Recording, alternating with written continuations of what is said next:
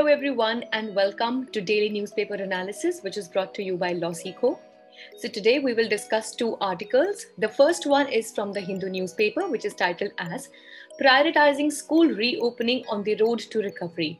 This talks about the very important topic that is of the education. And as we know that due to the COVID pandemic, since the last year, March 2020, the schools have shut down and the entire system of education has been shifted to the online mode so, what have been the repercussions of this, and what can be the possible steps that we can take during the recovery of the COVID 19 have been discussed in this article. The second one is from the Indian Express, which is titled as Need to Put Systems in Place. So, this talks about the online space or the IT rules that are there in so much of questions, specifically if we talk about the WhatsApp privacy laws. So, what are they and what can the government possibly do have been discussed in this article. So, this newspaper analysis is presented by me. My name is Sheva Khan. I am a BA LLB law graduate and I had completed my BA LLB degree from Uttaranchal University in the year 2019. I have been the batch gold medalist and here at LawSikho, I'm working as manager for current affairs vertical. If you wish to connect with me, you can find me on my Twitter as well as LinkedIn handles. The links to both are available in the description box below on this note, let's start our discussion for the first article of the day, which talks about prioritizing school reopening. So, this article says that whereas most schools in India have been closed since March 2020, as this was the time last year when the first ever lockdown was proclaimed due to COVID 19. So, many regions around the world, which were worst hit, you know, as compared to India, they were worst hit by the pandemic, have kept their schools, especially primary schools, open. Now, here a contrast has been drawn in the article that where India at one side, you know, for more than a year now, it has had its schools closed due to the lockdown, which was proclaimed in March 2020 last year. But still, there are examples of some countries that were hit even at a worse scale as compared to India. But still, they still they chose to keep their schools and specifically their primary schools open. And that is why it needs to be discussed from our point of view as well. That how much now is it feasible to open or to still keep the schools closed? So let's understand about the impact of school closure and the concerns attached with it. Here, we need to understand the point that at one side, where the proper normal schooling system was closed due to the lockdown and the pandemic, on the other side, the entire education system shifted dramatically towards the online education. Now, keeping in mind the status or the digital divide that we had had, had in the country, do you think that the every individual or every student of the country was able to avail the online education just the way he was able to avail school education? Well, of course not. See, when we talk about the education system in India or the right to education under Article 21A, yes, of course, it is available to every child in the age of 6 to 14 years and it is a fundamental right but also this is unfortunate but yet this is the truth that a lot of students a lot of children in india still are not able to avail this basic minimum right of the education as well. Now just consider that already the situation was very uh, not not very good. And now what has become the problem is that that very education system has moved to the online system which has further deteriorated the system so here, people make considerable investments in children education. Yes, of course, that's the truth. And even prior to the pandemic, there was huge gap as we were just discussing. So there was a huge gap across the students. So bottom half, passing class 10th, are about two years behind in terms of skills. So can you understand that? Let's say, for example, that on an average, a student who is passing 10th standard should be approximately 15 years of age. So yes, normally biologically his age is 15 years. Probably it would be. But if we talk about the skill set so he does not even have a skill set of a 13 or 14 year old child. And that is why if we talk about the practical learning or the practical education then of course our students lag badly behind in it. Now you must be thinking about the national education policy 2020 which was you know a very big policy which came up and definitely it had a lot of hopes that it gave to the indian education system but yet again, the problem or the issue would remain the same, which is of the implementation. Just like the national education policy, we have the right to education under Article 21A as well. But how much are we able to implement it in the real sense or in the practical sense? That would create the whole of the difference. So, if you talk about the survey which took across 10 states in November 2020, so nearly two thirds children in rural India may drop out of school because of this shift in the schooling system and moving towards the online education. Haryana reported a 42% drop in student enrollment in the private schools, and it was a setback for campaign against child labor or child marriages.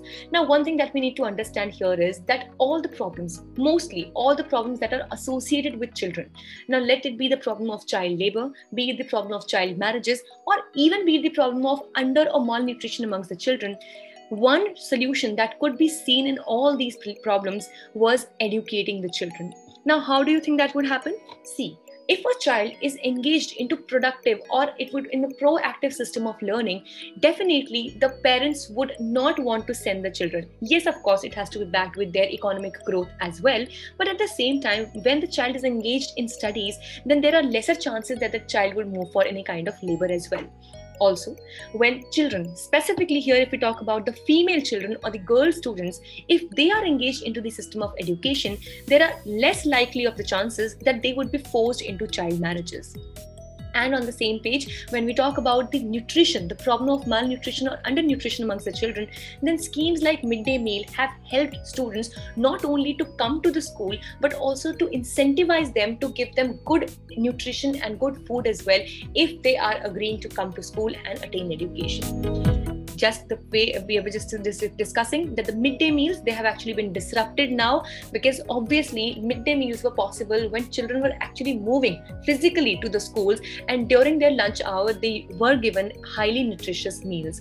But now because of the closure of the schools these midday meal schemes have been disrupted and now we have greater number of underweight and wasted children in the country so, if we talk about the risk that is pertaining, so the risk of COVID 19 in children is much lower than for adults. Now, as we know, that even at least during the first wave, even the youngsters were not being uh, that badly affected by COVID 19, but only the people above 40 or 50 years of age. But yes, of course, after the second wave, this has come up to the youngsters as well.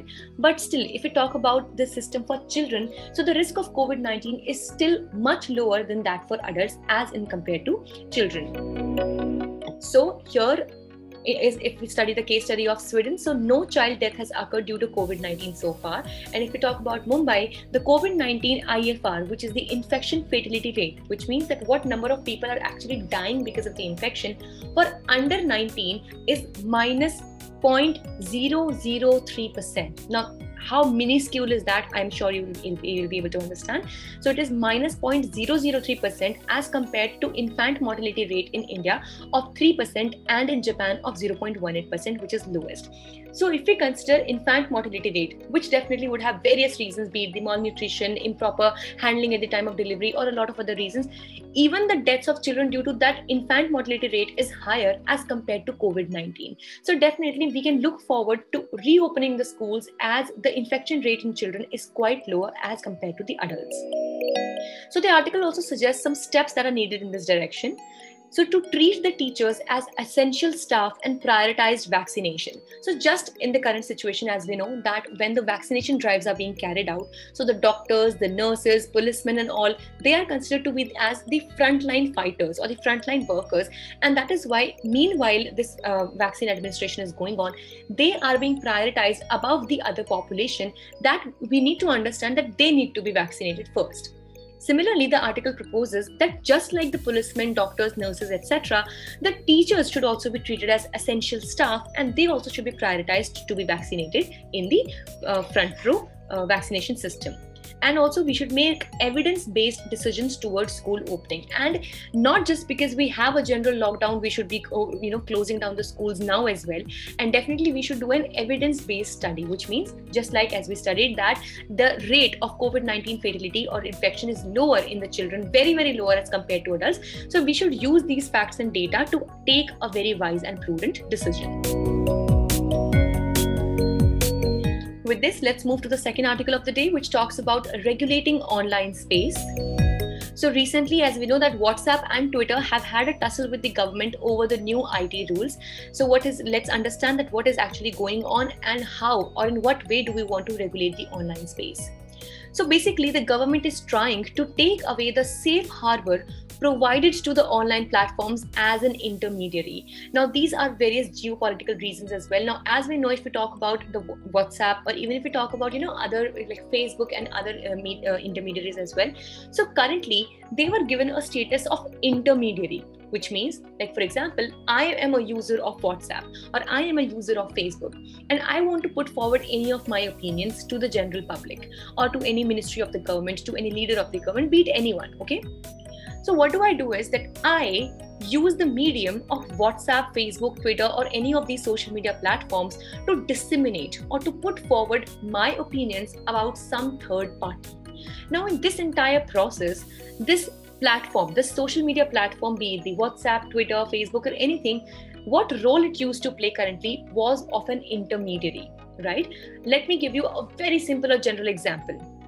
I am in a grudge with some XYZ person. I do not like that person. So, what do I do is that I use my SIM card, I use my phone, my mobile phone, I call that particular person and I abuse that person so, what happened was that I expressed my feelings to that third person using my mobile phone. Now, do you think that here this mobile phone would have anything to do with it? Or, like, if I'm using a Jio SIM or an Airtel SIM, will the people concerned with Jio and Airtel will have anything to do with this abusing that I, uh, you know, did to the person? No, of course not, because this was an intermediary. This was a channel that I used to express my feelings. So similarly, these uh, platforms like WhatsApp and Twitter, Twitter, they were till now given the uh, platform or they were given the status of an intermediary, and that is why it was considered to be as a safe harbor, harbor or a safe haven for them. Because whatever people used to do or say, these platforms were not considered, you know, uh, anyway responsible for whatever was happening. But now, after these IT rules, if at all something grievous happens or something like this happens, then they also will have to take the responsibility uh, to you know uh, to make sure that such people do not use their accounts, and if they do, then their accounts are properly put down and also actions are taken against them. A very good example of this can be seen guys that during the time uh, now even recently also but now of course whatsapp had taken steps in this direction. What was happening was that now if you notice if you wish to forward a particular news item or any kind of message to people anyone on whatsapp. So it has a maximum limit of 5 so at one time you can forward one particular message or item or data to 5 people only. But earlier there was no whatsoever control or no specific number or maximum number to this. Due to which what happened was that it was very easy for the people to just select a message and forward it to all or select a message or just you know send it to 50 100 500 people at once.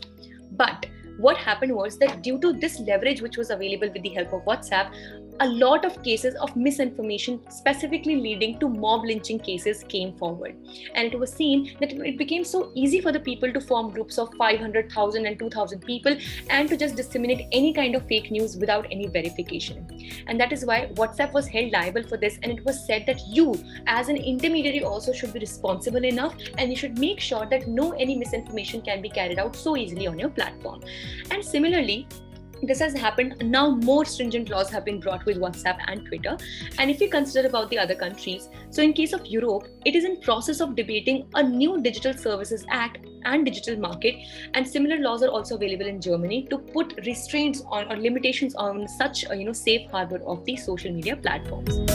So if we talk about the liability of the social media companies so as per section 79 of the information and technology act 2000 they are not liable for third party conduct or using services that they provide unless all right? So there is some kind of you know proviso over here unless they are editing the content not aiding or abetting an unlawful activity, or they have knowledge received by government or court order to take down comment or restrict it.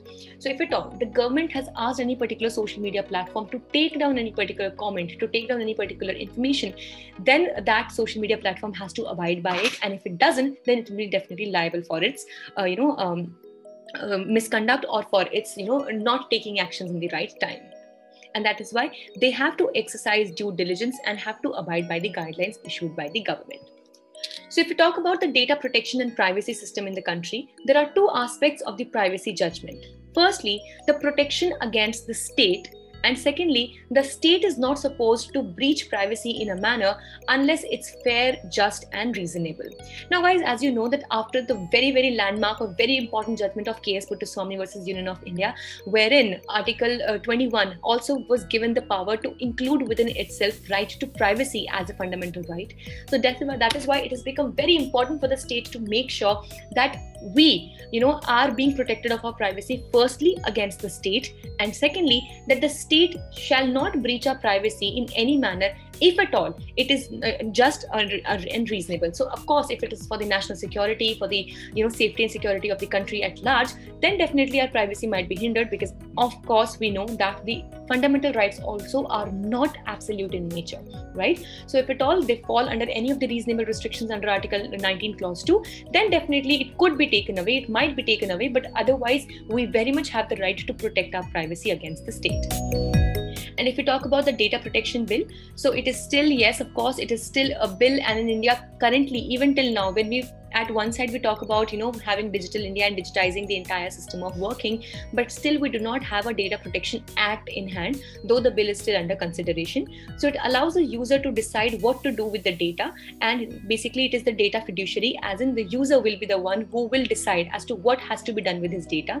And ob- uh, obviously it, he also has the right to ask for correction and right to be forgotten. So just like this right is given to the people in the european union right to be forgotten means that for example a particular particular website has your information, maybe your phone number, your name, your address. Like for example, you order something from Amazon, so it has your default address set, right? You it has your mail ID and everything. So if at all if this data protection law is brought into India, so we as users will also have the right to be forgotten, which means that we can command that particular website or company to forget or to you know delete our data, whatever they have in their hands. So let's see that what do we have in the future coming up for the regulation of online space in the country. So this was all for the day. We hope it was a good and informative session for you all. If you liked it, do give it a thumbs up and thank you so much for joining in. Also, do not forget to subscribe to our channel for never missing an update in the future. Thank you so much.